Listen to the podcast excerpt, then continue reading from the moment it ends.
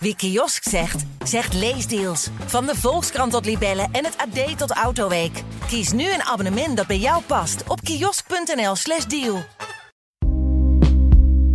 Hallo, mijn naam is Shaila Sital Singh en dit is de Volkskrant Elke Dag. En dat is de podcast waarin we elke dag met de experts van de Volkskrant doornemen hoe de wereld onder onze ogen aan het veranderen is. En Joost Pasmeijer, jij woont op een continent waar de verandering enorm is, hè? Ja, dat klopt. Ja, ja. Nee, ik kan uh, eigenlijk uh, um, ook al. Um, uh, zijn er hier eigenlijk geen koloniën meer? Of, of eigenlijk, er zijn geen koloniën meer. Zie je nog wel dat er heel veel koloniale uh, um, verbanden uh, zijn te trekken en, en, te zien zijn. En uh, zie je dus ook dat er nog steeds um, nou, nou, nog best wel veel gedecoloniseerd moet worden. Gedecoloniseerd, want jij bent correspondent op het Afrikaanse continent. Jij zit nu in Nairobi, Kenia.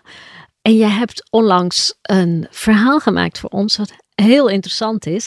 Namelijk, wat ook een beetje over die decolonisatie ging. Namelijk dat de aandacht voor de rijkdom en trots op de eigen cultuur enorm in de belangstelling staat. Nou, hoe dat eruit uh, ziet, daarover gaan we met jou in gesprek. Ik vroeg me af, Joost, waar, zie je die focus en die trots op de eigen cultuur in terug? Ja, je ziet het eigenlijk op heel veel verschillende plekken. Um, ik, ik ben inderdaad Afrika-correspondent, dus ik ben ook de afgelopen vijf jaar, um, ook toen ik nog niet voor de Volkskrant werkte, ook op veel plekken geweest waarin ik eigenlijk steeds weer opnieuw dat verhaal hoor van waarom spreken we niet onze eigen taal? Uh, waarom spreken we geen Swahili, maar Engels? Waarom is die focus op Engeland uh, en Groot-Brittannië als ex-kolonisator in een land als Kenia, waar ik woon, nog steeds zo belangrijk? Maar ik zie het ook op, op kleine plekken. Hè. Bij mij om, om de hoek zit een supermarkt uh, waar ik altijd boodschappen doe.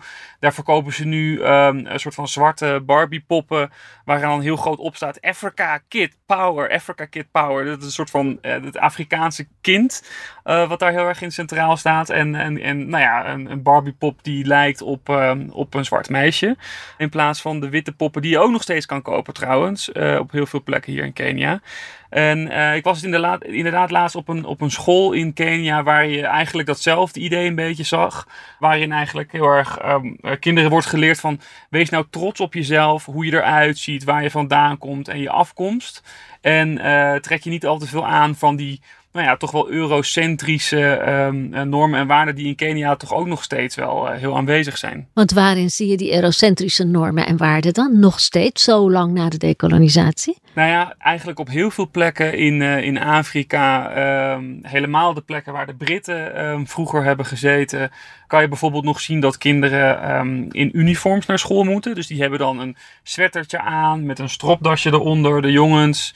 En de meisjes hebben echt van die, van die witte kniekousen met een, uh, met een rokje. Dat is eigenlijk is dat heel Brits natuurlijk. En iemand die zei ook uh, tegen me, die vrouw die die Afrikaanse, afrocentrische school runt in Nakuru in Kenia, die zei ook van ja, waarom zouden wij zo'n grijs of, of, of groen of of blauw uniform bij onze kinderen aantrekken. Terwijl Afrika juist helemaal vol staat van de kleuren en het ritme. Uh, dus die hebben ook daar een andere keuze in gemaakt. Die hebben bijvoorbeeld gezegd van we willen uh, dat onze kinderen kitenge dragen. Dus dat zijn een beetje die Afrikaanse stoffen, hè? die hele felle Afrikaanse stoffen met die mooie printen, die de luisteraar misschien wel, uh, wel zal herkennen. Die zie je nu dus inderdaad overal op die school terug.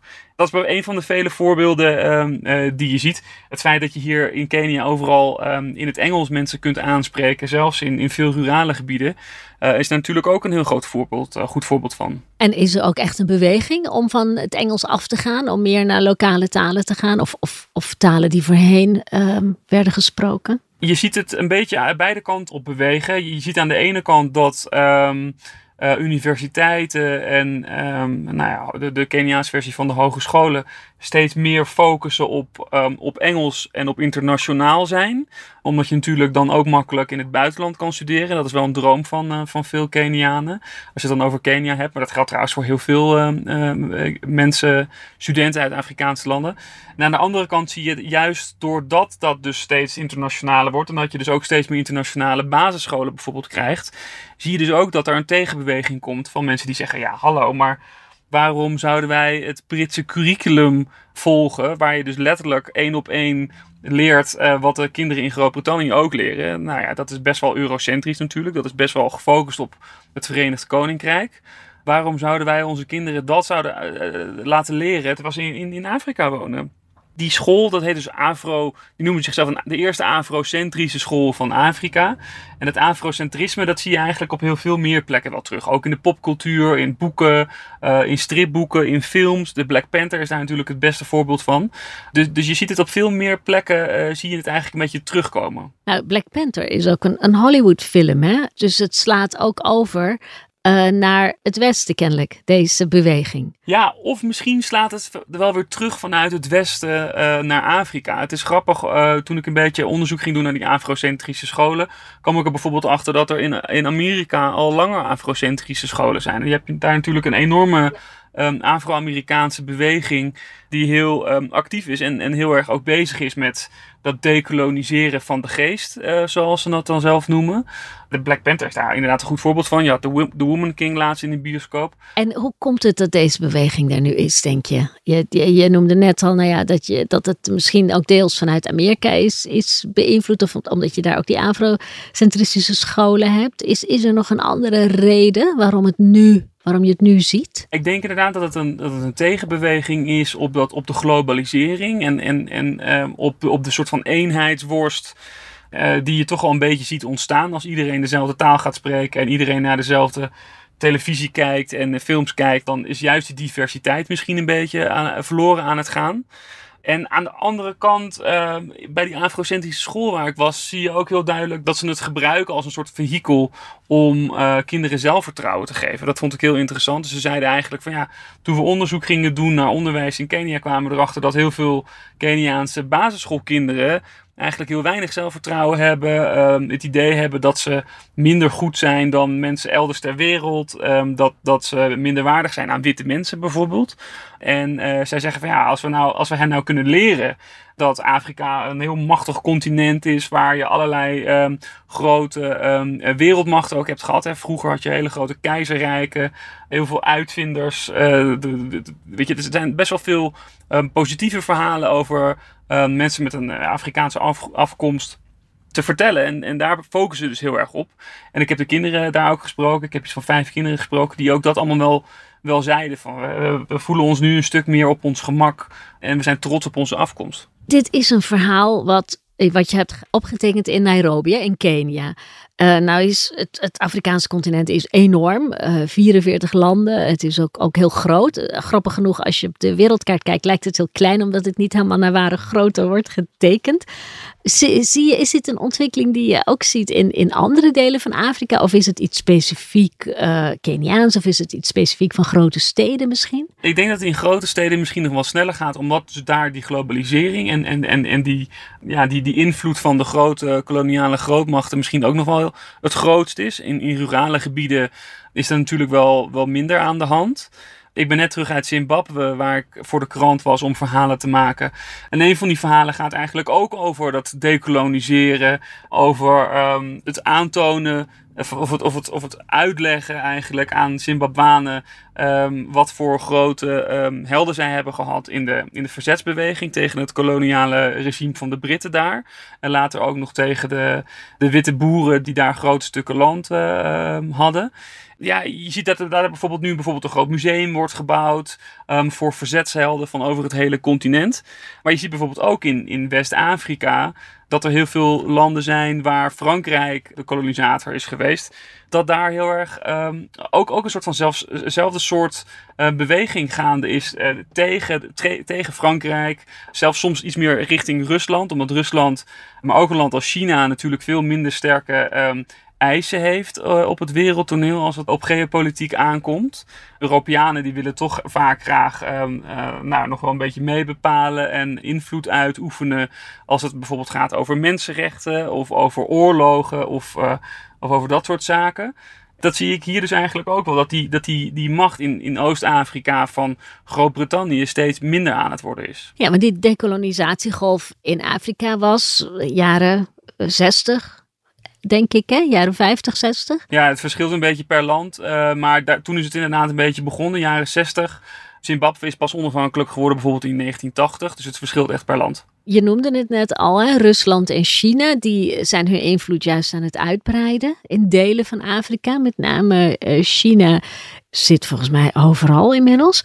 Wat zie je daarvan? Zie je die invloed van die Russische invloed en wat zie je van die Chinese invloed? Ook in Zimbabwe, waar ik dus net uh, vandaan ben gekomen, maar ook zeker hier in Kenia, zitten de Chinezen eigenlijk overal. Uh, met name als het aankomt op het, het aanleggen van wegen of het, het, bouwen van, van gebouwen. Ehm, dan zie je dat zij heel veel contracten eigenlijk krijgen. Dat ze best wel um, nou ja, veel aanwezig zijn, op veel plekken aanwezig zijn. Dat zie je eigenlijk ook op heel veel andere plekken in het continent. En dat komt inderdaad ook voor een, voor een reden, um, doordat ik net, wat ik net ook al zei, dat je ziet dat zij veel minder hoge uh, eisen stellen. Dus, dus uh, bijvoorbeeld uh, veel Europese landen, um, bijvoorbeeld ook Nederland, die geeft bijvoorbeeld ook veel ontwikkelingssteun aan, aan bepaalde landen. Maar die verwachten wel dat ze daar uh, soft power of een soort van zachte macht voor terugkrijgen. Dat ze dus wel mogen zeggen van ja, maar uh, Ethiopië, jullie moeten stoppen met die oorlog in, uh, in Tigray. Of Kenia, jullie moeten beter gaan zorgen voor jullie mensenrechten. Of, weet je, dus er zijn wel, wel allemaal van dat soort, um, soort van haken en ogen. Of eigenlijk een soort van combi-pakketten die dan worden gemaakt. Die dan met die, met die steun een beetje komen. En je ziet dat daar ehm, nu steeds meer... Um, uh, ja, een tegenbeweging aan het uh, ontstaan is. Ook in, in, eh, in het oosten van Congo bijvoorbeeld heb je nu grote protesten tegen de Verenigde Naties. Die daar uh, al heel lang proberen om een einde te maken aan het conflict dat in die regio zit. En je ziet eigenlijk dat er een verschuiving is. Hè? Dat je dus dat je dus inderdaad ziet dat of Afrikaanse landen zelf hun problemen oplossen. Of dat ze, ehm, zoals een land als Mali, dan naar Rusland gaan kijken. En bijvoorbeeld Wagnergroep huurlingen gaan inzetten. Ja, want China en Rusland stellen niet dat soort eisen. Niet dat soort eisen ten aanzien van goed bestuur bijvoorbeeld of, of, of mensenrechten. Uh, maar wat willen zij dan terug? Want ze doen het natuurlijk ook niet voor niets. Dat, dat is natuurlijk altijd een, een beetje de vraag. Aan de ene kant um, is er heel veel geld mee gemoeid. En uh, zie je dus dat China um, heel erg investeert. De laatste jaren trouwens wel weer iets minder dan, dan voorheen maar heel erg investeert in die relatie, in die goede relatie met Afrikaanse landen. Nou, daar komt wel um, uh, ook die geopolitiek weer om de hoek. Dus uh, Afrika is natuurlijk een heel groot continent die bijvoorbeeld ook meestemmen op, uh, op, bij de Verenigde Naties en um, ook op het wereldtoneel nog best wel wat in de melk te brokkelen hebben. Helemaal als je alle Afrikaanse landen um, achter je kan krijgen. Dus je ziet nu bijvoorbeeld in die, in die die, ja, weet je, die, die, de, zoektocht naar uh, olie en gas, dat heel veel Europese landen ook weer naar Afrika komen. En dat er best wel veel aan Afrikaanse leiders getrokken wordt als het gaat om die geopolitiek. Critici zijn natuurlijk ook wel bang dat China uiteindelijk eisen gaat stellen als Afrikaanse landen bijvoorbeeld hun leningen niet kunnen afbetalen. Dat ze misschien dan een stuk van hun land moeten afstaan aan China. Uh, wat je op, elders, op, op, plekken elders ter wereld uh, wel eerder ook hebt gezien. Ja, of grondstoffen. Ja, nou ja, en de, en de grondstoffen is inderdaad ook nog steeds een, eh, een grote een grote factor. Want ja, die, die hebben wij ook eigenlijk overal ter wereld nodig. Hey Joost, we hebben het nu heel lang gehad over het hele proces van dekolonisatie. Wat nog heel lang voortduurt na zo'n onafhankelijkheid. Hetzelfde uh, proces zie je in het Caribisch gebied en in uh, Latijns-Amerika. Zo is er bijvoorbeeld pas afgelopen weken excuses aangeboden vanuit Nederland voor de transatlantische slavernij in het Caribisch gebied en in Suriname. Is dat nog iets wat leeft um, in jouw gebied? Ook omdat mensen oorspronkelijk natuurlijk vanaf de westkust van Afrika zijn vervoerd naar Amerika. Ja, dat denk ik zeker. Ik denk dat er nog heel veel pijn zit. Misschien uh, minder um, ten opzichte van Nederland, omdat Nederland uh, niet, niet een, een, koloniale macht in Afrika is geweest. Dus die hebben niet een land bezet en geprobeerd te leiden. Ik merk dat als ik naar Franstalige landen in West-Afrika ga en ik spreek Frans, dat mensen soms denken dat ik Frans ben, een Fransman ben. En um, ik heb zelfs wel was ruzie gehad daarover, tot, ik, tot ze erachter kwamen dat ik Nederlands was. En dan was er veel minder aan de hand. Maar ik, uh, ik, ik heb wel toen, Rut, toen Rutte die, um, uh, die speech deed over, uh, over zijn, met, met zijn excuses heb ik wel veel appjes gekregen van mensen eigenlijk over het hele continent. Die zeiden van, hey, heb je dit gezien? Uh, oh, toch eigenlijk wel heel goed dat hij dit heeft gedaan. Uh, en ook heel veel mensen die zeiden van, maar wat, wat, wat zijn dan de vervolgstappen? Als je het hebt over die komma in plaats van de punt in de speech die, die Rutte gaf. Waar gaat het dan heen? Nou ja, daar gaan we het nog heel lang over hebben, ook hier denk ik. Maar goed, dus het is wel iets wat ook leeft uh, in Afrika. Want het is natuurlijk deels, was, was de slavenhandel ook op het continent zelf, hè? Daar gaat bijvoorbeeld die film over, die Woman King. Ja, zeker. Dat is een aspect dat inderdaad steeds ook wel weer wordt genoemd. Hele, helemaal door veel rechtse uh, uh, politieke partijen bijvoorbeeld in, um, in Nederland. En, en dat is ook zeker waar. Um, maar de pijn die, die, die er nog steeds zit van, van de slavernijverleden, maar ook van alle misdaden, ook in Kenia, die de koloniale uh, grootmachten hier hebben voor verantwoordelijk zijn. Uh, die zit nog steeds, steeds wel heel hoog. En je moet, je moet je voorstellen dat het nog maar een paar generaties geleden is dat het kolonialisme er was. En ook nog maar een paar uh, generaties, een paar eeuwen geleden dat um, de slavernij nog bestond. En uh, nou ja, we hebben de laatste tijd ook veel gehad over moderne slavernij. Dat bestaat ook nog steeds, ook in Afrika. Hey, en dat losmaakproces, wat zo lang duurt, dat resulteert er dus nog in. Ik, ik, ik sloeg erop aan dat als jij Frans spreekt in West-Afrika, dat jij daarop wordt aangesproken als een soort representant van de oud-kolonisator. Ja, ik zat een keer in het vliegtuig en toen maakte ik een tussenlanding in Niger. En uh, ik, ik uh, kwam toen een man naast me zitten uit Agadez. Die maar eigenlijk meteen zijn hele levensverhaal vertelde. Dus hij was net zo oud als ik, maar had een heel ander verhaal. Hij had heel veel kinderen, heel veel vrouwen. Woonde in Agadez, dat is die stad waar um, veel migranten door naartoe trokken de afgelopen jaren door naar Algerije, door naar de Middellandse Zee. En ik was heel benieuwd naar, naar zijn leven. En op een gegeven moment wilde hij dat ik een selfie maakte. Toen maakte ik een foto met mijn telefoon. Toen kwam er iemand van een paar rijen achter me. Die begon te schreeuwen zo van... Ja, zo kunnen jullie ons niet behandelen. En uh, ons op de foto zetten alsof we apen zijn. En uh, heb je wel consent gevraagd? En bla bla bla. Dus ik probeerde mijn beste Frans, uh, is niet heel goed, probeerde een beetje de, de, situatie te sussen. En later toen we in de lucht waren, kwam die man nog een keer naar me toe. Was hij weer heel boos. Toen heb ik uitgelegd dat ik niet helemaal snapte wat hij zei, omdat mijn Frans redelijk is, maar niet, uh, niet goed genoeg om heel snel te kunnen uh, discussiëren. Toen zei hij, oh, maar je bent helemaal geen Fransman, je bent een Nederlander. Oh, maar dan is er niks aan de hand. Toen ging hij naar het hele vliegtuig zeggen, ja, maar dit, deze man komt niet uit Frankrijk. Dit is een Nederlander. Er is helemaal niks aan de hand. Uh, uh, ik, ik, was boos om niks. dit is een goeie. Hey, en dit, hoe, hoe lang denk je dat dit proces nog gaat duren, dit losmaken?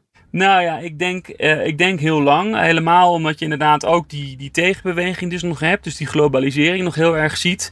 Heel veel mensen, um, ook in West-Afrika, maar ook hier, hebben uh, economisch gezien ook juist heel erg behoefte aan om goede relaties te hebben met uh, een land als Groot-Brittannië of een land als Frankrijk in, in West-Afrika. Dus ik denk dat, dat het een soort van push and pull zal blijven.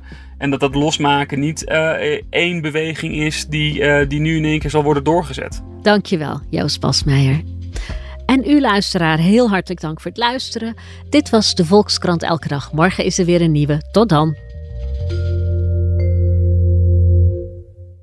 Wie kiosk zegt, zegt leesdeals. Van de Volkskrant tot Libellen en het AD tot Autoweek. Kies nu een abonnement dat bij jou past op kiosk.nl/slash deal.